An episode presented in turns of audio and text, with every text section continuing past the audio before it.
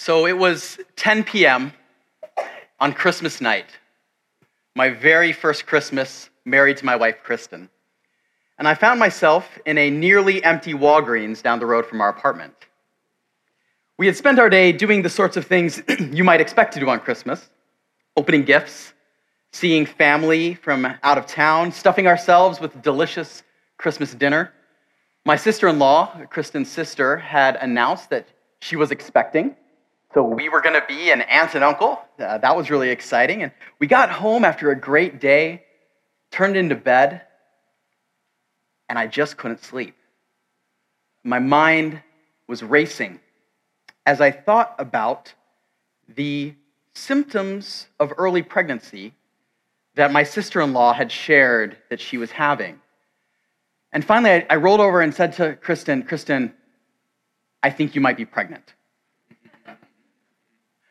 And, and of course, she would know, I, I, you know, but she said, Well, it doesn't seem likely. I, am not sure, but I mean, who knows?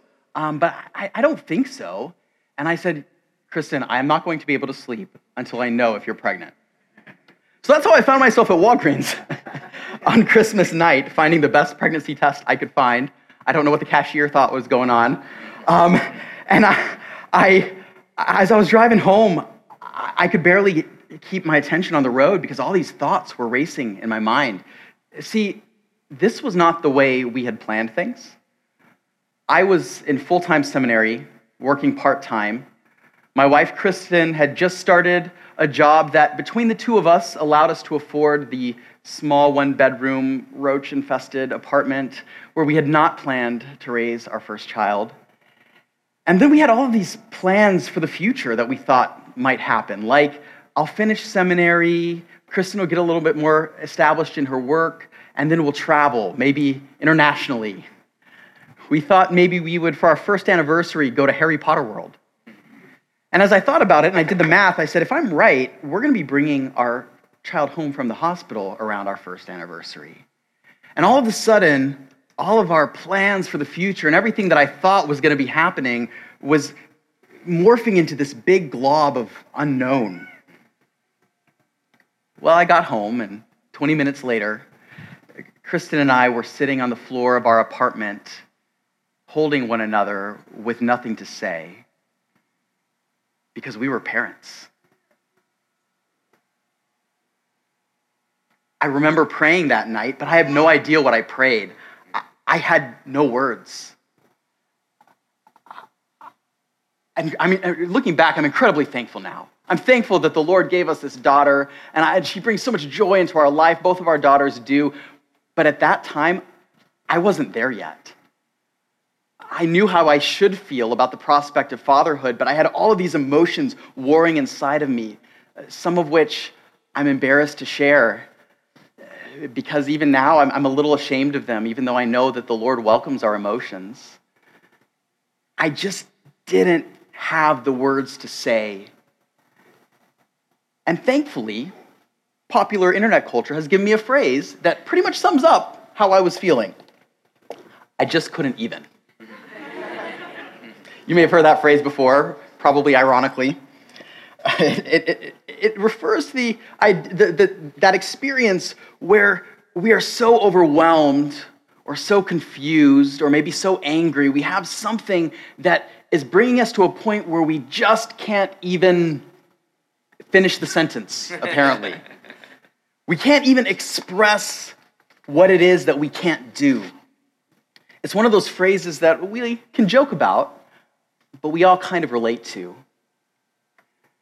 That night, when it came to prayer, I came face to face with my limitation as a human being. That night, I couldn't even pray. Part of our experience of humanity is that we are limited creatures. We are inherently limited in our capacity to even. We are limited in our knowledge, our foresight, our strength. We are by nature finite because we are created beings. It's okay that we're finite creatures. But then on top of that, we're further limited by our sinful nature. We have these conflicting motivations, these twisted desires in our hearts that make it difficult for us to even live up to the fullness of what we were designed to be as finite creatures. And when we contrast our condition, the human condition, with the infinite knowledge and infinite power and infinite goodness of the God that we worship, it's like there's this massive, untraversable, untraversable chasm between us. Sometimes this makes the idea of prayer almost absurd. Why should the creator and sustainer of the universe care in the slightest about what someone like me has to say? What do I have to contribute in my prayers? I think of the words of David in Psalm 8 When I look at your heavens, the work of your fingers, the moon and the stars which you have set in place, what is man that you are mindful of him, and the Son of Man that you care for him? Now, it is good and right to reflect on God's great transcendence, his knowledge and power that is beyond anything that we can imagine. but sometimes we let it do funny things to our theology of prayer. Once I was praying with a friend of mine, bright guy, had a graduate theological degree, and we were having a prayer time together, just, just the two of us, and he started his prayer like this God, you're sovereign over everything. You know what we're thinking before we even say it. So I don't know why you asked us to pray, but you did. So here goes. I may not have gotten that verbatim, but he essentially was starting his prayer with a, uh, an introduction to the futility of prayer. Or not futility, but he, he, this sense that we don't understand why we do it. And I think we may not use those words exactly, but that way of thinking about prayer may be more prevalent than we realize, even in our own hearts. Like maybe we think prayer is something we're supposed to do, it's good to do, but it's not really necessary. It doesn't really change anything. Or we may say something like, prayer matters because it changes the person who prays. I believe that's true.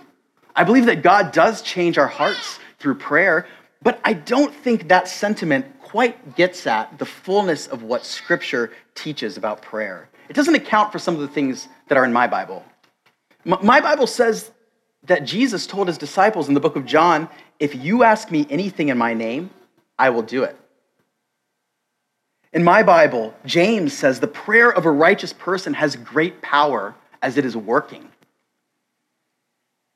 It may not make sense to us why our prayers matter, but I think this passage from Romans helps us a bit with this. I want to read it again to help frame our discussion. Romans 8, starting in verse 26. Likewise, the Spirit helps us in our weakness. For we do not know what to pray for as we ought, but the Spirit Himself intercedes for us with groanings too deep for words. And He who searches hearts knows what is the mind of the Spirit, because the Spirit intercedes for the saints according to the will of God. This passage helps us understand how it is that weak, limited people like you and me can pray effectively to an awesome God. This passage teaches us how we can pray when we can't even. See, our prayers are effective because we are not praying alone.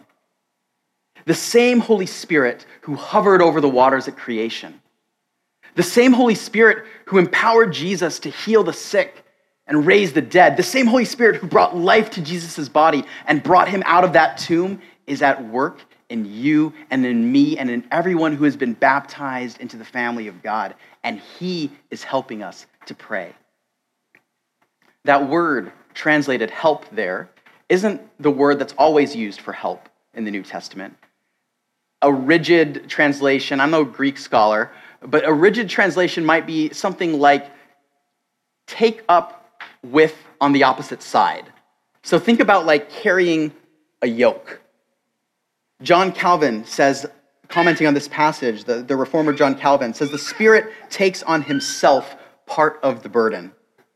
Now, to be clear, the Holy Spirit is doing the heavy lifting in prayer. But I want to draw attention to this because it's important for us to note that the Spirit doesn't pray instead of us.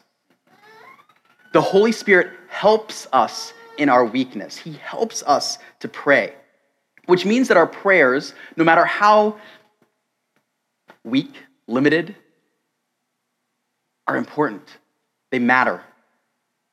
But instead of lobbing these prayers up to God and just kind of hoping something sticks, hoping that He hears us, we can pray with confidence that we will be heard, that our prayers will be effective because God, the Holy Spirit, is helping us to pray. So, how does He help us to pray? I want to talk about two ways today that the Spirit helps us. First, the Spirit helps us to pray according to our deep need. And then, second, the Spirit helps us to pray according to God's good will. So let's talk first about our deep need.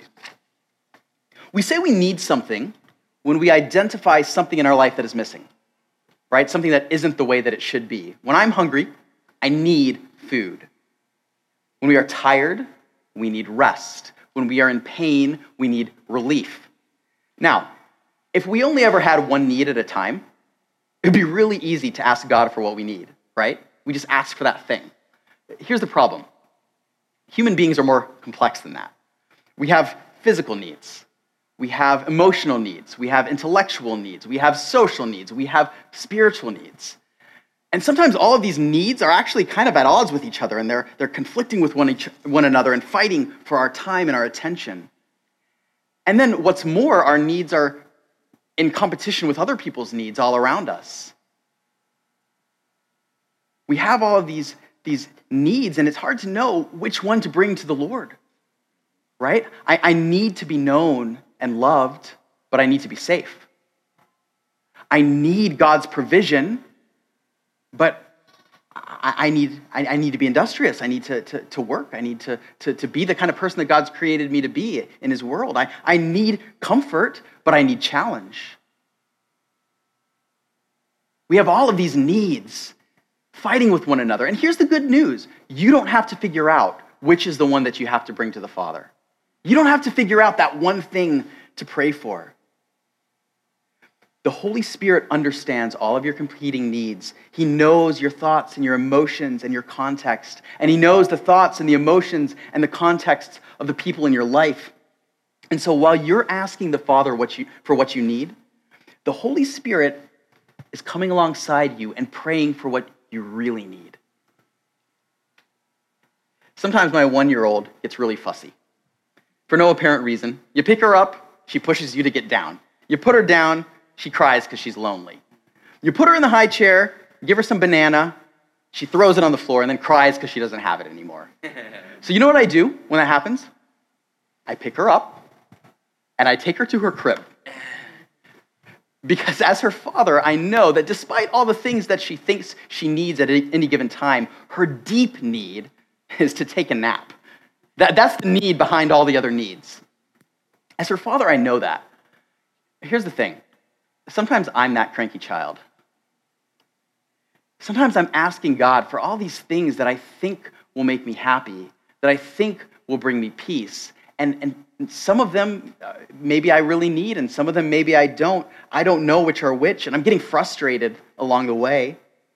And all the time, the Holy Spirit is praying alongside me something like this Father, what Kevin really needs is to rest in Jesus.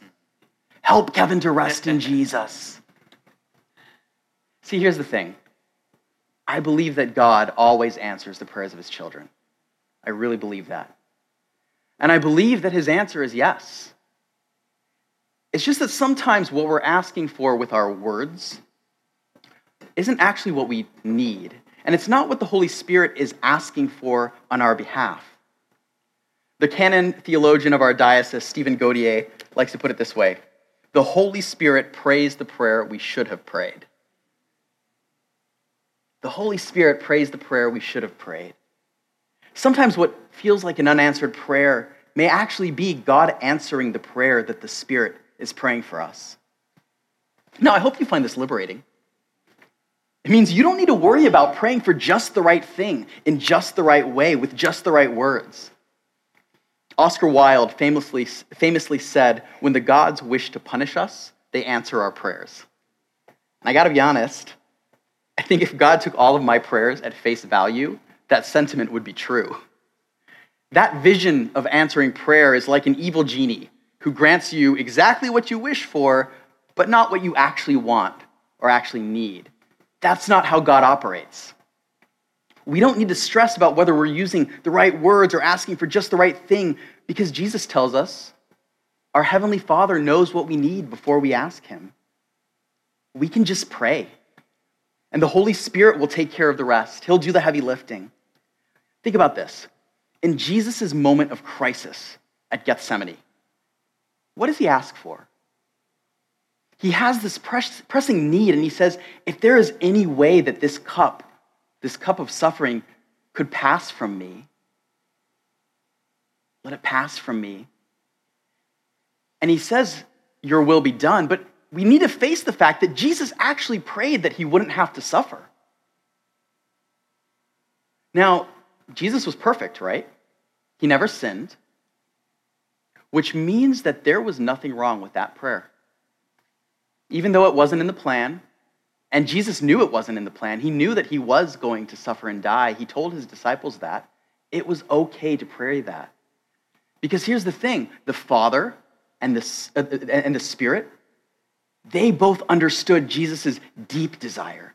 His deeper desire than avoiding suffering was to ransom his people that he loved. That's what he wanted. And he could only do that by going through the cross. That same Holy Spirit who knew the heart of Jesus knows our hearts. He knows what we most deeply desire. I find this teaching especially helpful when I just really have no idea where to start in prayer.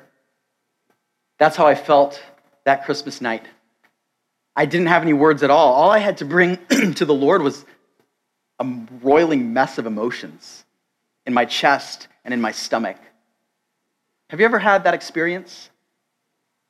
It may be related to a specific crisis, or maybe something more generalized, like a sense of anxiety that you can't shake, or a longing, perhaps for intimacy, perhaps for meaning, perhaps for success, or whatever it is, this longing that never seems to be realized. You can bring that vague emotion to the Father, and the Holy Spirit can translate for you. One definition of prayer that I love is the lifting up of the hearts and minds to God. That's why we're able to pray without ceasing all day long. We certainly can and should pray for specific things. I think there's an important place in the life of the Christian for specific intercessory prayer. But we can pray throughout our entire day just by lifting our thoughts and emotions to God. And I think that it's helpful when we do that because sometimes it's hard to, to separate um, lifting our hearts, our thoughts and emotions to God from just kind of thinking about things. And, and one way to kind of non-verbally pray this is uh, actually an ancient sign that the church has had for a long time. You know the, the sign of the cross that people do sometimes in church? That's actually an exaggerated version of a more inconspicuous sign that Christians used to do.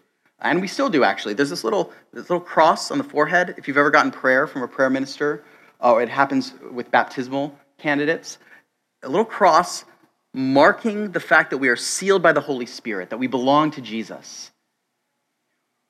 When you find yourself with your thoughts going everywhere and you just can't focus and you don't know the words to pray, you can do this little nonverbal sign. No one will even notice. They'll think you're wiping something off your forehead and say, Lord, I give this to you. You can cross your heart like this, just a little cross saying, Lord, take these emotions. Lord, you know what I need. Lord, you know the words that I need to speak, the words that I don't have right now. I give these words to you. That little nonverbal prayer is a way that we can recognize that the Holy Spirit is interceding for us and He's giving the words to the Lord that we need. Now, as a brief aside, this passage actually really helped me make sense of praying in tongues. The first time I ever heard somebody pray in a tongue, it weirded me out. I had nothing in my past experience to help me make sense of this. And I would have dismissed it entirely except that it was in the Bible, and so I felt like I had to reckon with it. Well, part of my problem was that I thought of prayer primarily as a cognitive activity. But then I read in 1 Corinthians 14 14 that Paul says, If I pray in a tongue, my spirit prays, but my mind is unfruitful. Apparently, there's some kind of prayer where maybe my mind isn't as fully engaged as I would expect it to be. Now, I don't think that this passage is primarily about praying in tongues, but I think it helps us understand it a little bit better. Because here's what happens sometimes we have these, these deep needs and longings and desires that the Holy Spirit has stirred up in our hearts that we don't know how to pray. Our minds haven't completely processed it, right? Our minds don't understand it. But we know we need to pray. We know the Spirit's praying for us, and so we just pray. And when it comes out of our mouth, our minds still don't know how to process it. It's still unintelligible to us, but the Holy Spirit understands. The Holy Spirit is the one who is praying for us. This is the, one of the ways that He helps us in our weakness. I said that there was another way that the Spirit helps us. He helps us to pray according to our deep need, but He also helps us to pray according to God's goodwill. The last time I was here, you were doing a series on the high high priestly prayer, uh, or the Jesus' last discourse with his disciples. And we talked about the life of the Trinity, how the three persons of the Trinity are, in one sense, distinct, but they are interconnected such that they, they share the same divine essence and the same divine purpose. They have a perfect understanding of one another because they are perfectly united with one another. So that means when the Spirit intercedes for us, nothing is lost in translation because the Father perfectly understands the mind of the Spirit. When we are communicating with God, the best translator we could have is God Himself. But more than just translating, there's more to it than this. Not only do the Father and the Spirit understand one another, but they share the same purpose. They desire the same things. So we can be certain that when we are praying and the Holy Spirit is interceding for us, He is bringing to the Father needs that the Father already wants to fulfill. He's bringing to the Father requests for things that the Father already wants to give us. This is the delight and joy of Christian prayer that God helps us ask God for the good things that God already wants to give us. God carries it from beginning to end. God helps us ask God for the good things that God already wants to give us. He delights in his children, He delights in you. You're not twisting his arm when you ask him for something. No matter how many times you ask him for something, you're not twisting his arm. He wants to give good gifts to his children. See, as it turns out, our deep need and God's goodwill are two sides of the same coin. In the end, the things that will bring us most joy are the things that God already wants to give us because He loves us. That's why we can pray along with Jesus, Your will be done. Sometimes we misuse that line. Sometimes we use it to try to give God an out in case He doesn't want to answer our prayers, right? Like if I'm praying for John and, uh, and, and I'm praying for John for healing, and I'm worried that maybe if God doesn't heal him, then it'll look like God can't heal. And so I say, if it's your will, heal John. Now, I think it's appropriate to say, if it's your will. That's an appropriate phrase, but it's not something we say to sort of give God an out. He doesn't need us to cover for him. Here's why we pray according to the will of God. The reason why we say, Your will be done. It's because we're saying, Lord, here's what I want. I actually want this. But if you know a better way to get there, or if you know a better destination, I trust you because I know that you love me and I love you and I'm going to follow you. That's what we mean when we say, Your will be done. The Spirit helps us pray according to the will of God. And because of that help, I, I hope this morning that this passage from Romans can kind of free us to pray not to worry too much about, about how we're doing it or when we're doing it or where we're doing it. I, I, it's helpful to think about those things to, to an extent, but just, just pray. It's not a burden that God is making you carry, it's a burden that God is carrying alongside you. It's an invitation into rest. God wants to meet our deep need perfectly by his goodwill. He loves you. You've heard that before to the point that it's cliche, but I want you to really hear it. God loves you, and He wants to give you good gifts. Let us not be afraid to ask Him. In the name of the Father, the Son, and the Holy Spirit. Amen.